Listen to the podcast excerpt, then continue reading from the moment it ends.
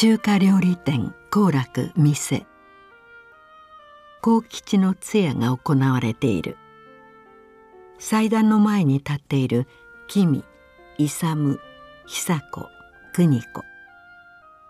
控えるように立っている皐月賢治康介そして大吉節子長子。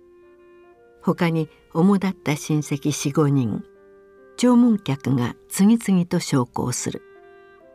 さめざめと泣いている君久子邦子と亮と徹が来る。徹はのぞみを連れている。びっくりしている徹とのぞみを見る大吉と節子。証拠を済ませる亮と徹をそっと抜け出して追う節子。弥生や文子は？あ弥生が来られないって連絡があったので私がうちも文子が仕事でどうしても出られないって言うんでそりゃあ忙しいのにわざわざ悪かったわね。のぞみも来てくれたの？お通夜が済んでからだと迎えに行ってやるのが遅くなるでしょ？一旦家へ帰ってのぞみを連れて2階に食べるもの支度してやるの。とにかく上がって。私はどうもああいう席は苦手で。失礼します。私も子供連れじゃ。のぞみ早く寝かせてやりたいし。お腹空いてるんじゃないの？え途中でのぞみとそば食べました。ただ黙って徹の手を握りしめているのぞみ。こういうこと多いの？は徹さんがのぞみを迎えに行くなんて。保育園が終わるとご近所で預かってくださる奥さんがいて遅くなってもいいって言ってはくれるんですがやはりそうそう甘えるわけにはいきませんしね。最近じゃ文子が忙しくなったんでどうしても私が迎えに行ってやらないと。徹さんだってお仕事が終わりになるのにね。今は文子の方が大事な仕事してるからどうしても私がやりくりすることに仕方ないんですよ。そりゃないよ。男の仕事犠牲にしてまで俺なんて女房がどんなに忙しくったって協力する気は全くないね。あいつは勝手に働いてるんだから。うちはお兄さんとことは違うんですよ。文子が仕事を続けることを条件に結婚したでしょ。お互いに協力し合うって約束だし。夫婦はそれでいいかもしれないけど望みはたまらないわよね。かわいそうに。手伝いに行ってやりたくったって。文子は高橋のお母さんに遠慮してるから。私が高橋のお母さんを差し置いてのぞみの面倒見てやるわけにはいかないし。なんとかならないのかしらね。私がやれるだけのことをしてそれでやっていける間はよく我慢してるな徹君子供と一緒にいるのも楽しいもんですよ。もういろんな話もわかるし料理だって簡単なものなら苦にはならないし。そうかね。日本もとうとうそういう男の時代になってきたのかね。それで世の中うまくいくのかねそりゃ人それぞれでしょう。いろんな価値観が多様化してきて幸不幸も人によって感じ方が違うし君が満足しているのなら何をか言わんやだがね」と軽蔑したような顔の亮徹ちょっとムッとして「じゃ私は」「そうじゃ気をつけて。のぞみまたね」「失礼します」と去ってゆく徹亮見送り「文子さんも大したもんだ。しっかり徹君飼いならして」嫌な顔の節子。弥生も私を飼いならすつもりらしいですがね。その手には乗りません。徹君みたいになっちゃ男もおしまいですよ。呆れたように亮を見る節子。と長子が出てくる。お母さんお通夜終わった。帰ろう。ぐずぐずしてるとまたこき使われちゃうわよ。何言ってるの？これからが大変なのよ。知らん顔して帰るわけには。私はごめんだ。あんな連中のために何をしてやることがあるのよ。長子。大きな顔して人顎で使って自分たちは散々飲んだり食べたりしてさ。よくお通夜の時あんなに泣けるもんだわ。バカバカしくてやってられないよ。私は帰りますからね。さつき姉さんもかわいそう。あんな姑や兄弟にかかったらいいようにむしられちゃうから。お母さんからもよく注意しといた方がいいわよ。しっかりするようにって。プンプンして去ってゆく長子。長子ちゃんもやっぱり岡倉家の娘ですね。立派なもんだ。きっと亮を見る節子。亮逃げるように「じゃ皆さんによろしく」と去ってゆく。とさつきが顔を出し受付の人たちに声をかける「お世話様でございました。どうぞ皆さんも奥で」慌てて店へ入っていく節子。中華料理店幸楽2階。節子とさつき手伝いに来た女の人たちが料理を運んだり食器を出したりしている。相変わらず君久子夫婦邦子夫婦が集まっている。いやお通夜も無事済んで何よりでした。何が何だかわからないうちに終わっちゃって。だからいいのよ。気が紛れて。ずいぶんお焼香にも来てくださったわね。人徳だよお父さんの。うん。大したもんだ。裸いかんからこの一等地にこれだけの店残してさ。すごい財産だよ。終戦後焼け野原だった頃はまさかこんな町になるとは思ってもみなかった。ただ父ちゃんがお客様に喜んでもらえるラーメンを作りたいってその一年で商売してきて。気がついたらいつの間にか周りが賑やかになって。うんってもんなんだろうね。とにかく周りはみんなビルになっちまってる。ここだってビールにしたいって狙ってるのがいるんじゃないんですか？ええ。不動産屋が入れ替わり立ち替わり売らないかってうるさくてさ。どれくらいで買うって言うんですか？売る気なんてないから聞きもしないけど。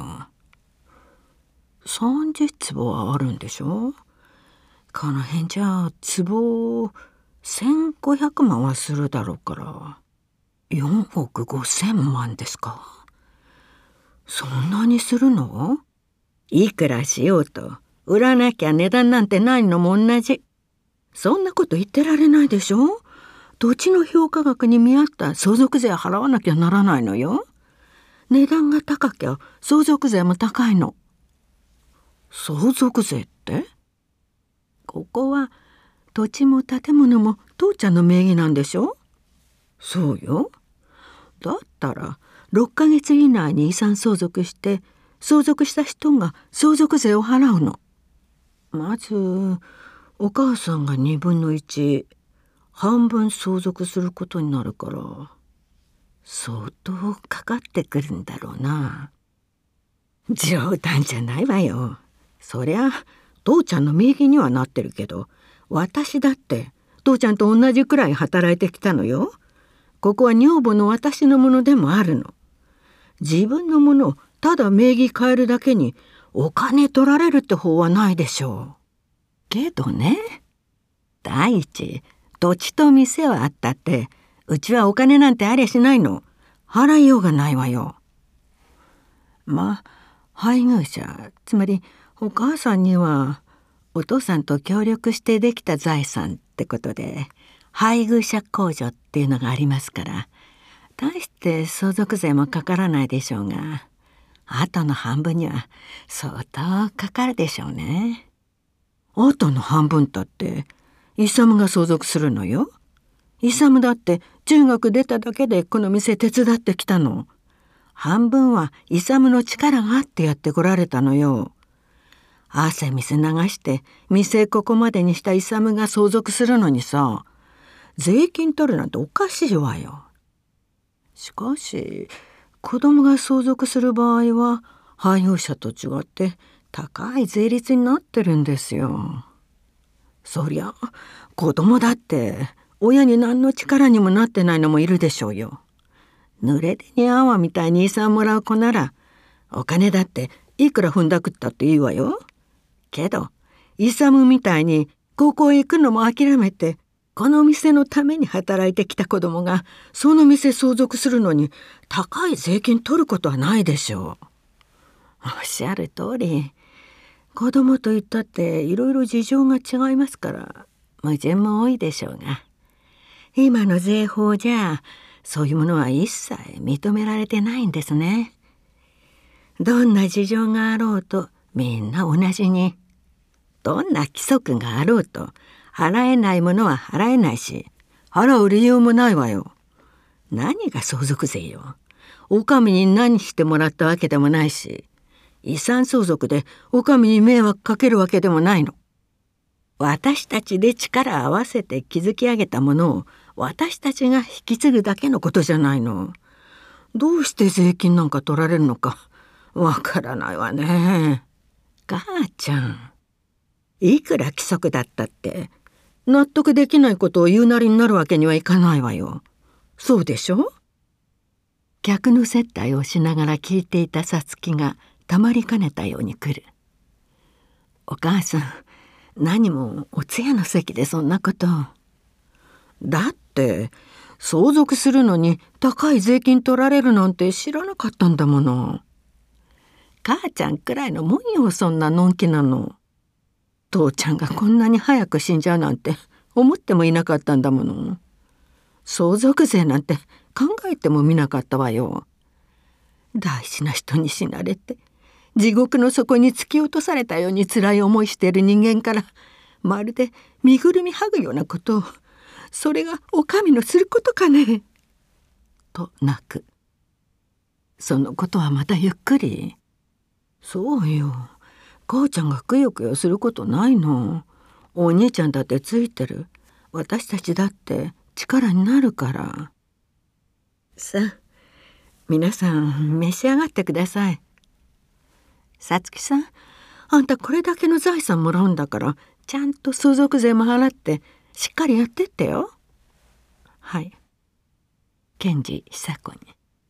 しかしねお母さんのためならここ処分してその金で温泉のあるマンションでも買ってさのんびり暮らすのもいいんじゃないかなマンション買ったって老後の生活費ぐらいは十分残るんだから店やってアクセクしたってつまらないじゃないか。そうね。ラーメン屋なんて忙しいばっかりで儲けの薄い商売だし母ちゃんだってもう年だもんね。年中あちこち痛いってこぼしてるんだからバカなこと言わないでよ。好楽がなくなっちゃったら勇はどうするの？食べられなくなっちゃうじゃない。お兄さんくらいの腕があったらどんな店でだって働けますよ。自分で店やるより勤めて月給もらってる方が楽なんじゃないかな。いい金取れますからね。売ってしまえば相続税だと払える。相続税工面するだけだって大変ですよ。さつきさんだってもう足を棒にして働くこともありゃしない。人使う苦労もなくなるし愛ちゃんやしんちゃんの面倒だって母親としてしっかり見てやれるんじゃないですか。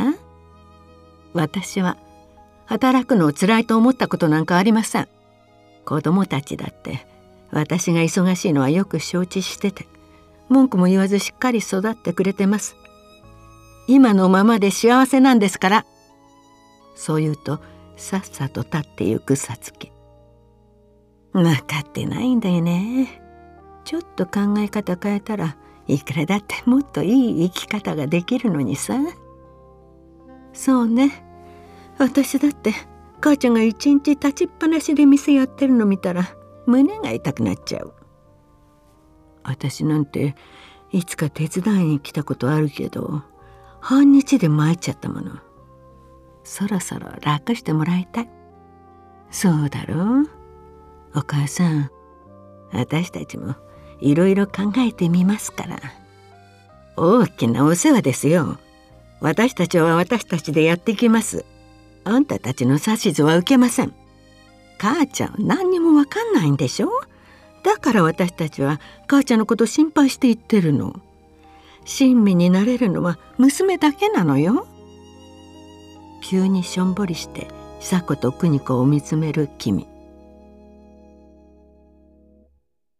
中華料理店幸楽店。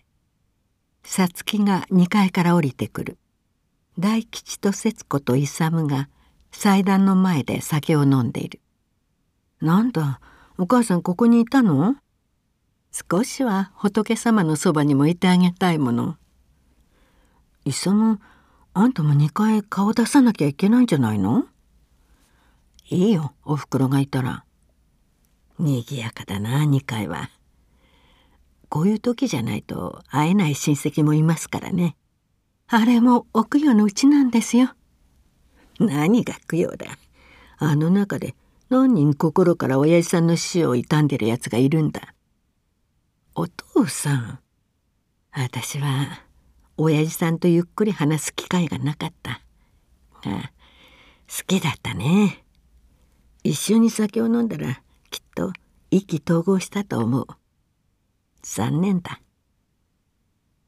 私も好きだった。随分かばってももらった。ここまで辛抱してこられたのもお父さんのおかげだったのに。儚い。人間って儚いね。おやじさんだってまだまだしたいこともあっただろうに。みんな幸吉の写真を見つめる。母さん。はい。私は今の会社辞める。辞めるぞ。お父さん。明日どうなるかもわからないのに嫌なやつに頭下げて宮遣いすることなんてありゃしない。おえいさんの死で目が覚めた。目が覚めたよ。ポカンとして大吉を見つめる節子さつき勇。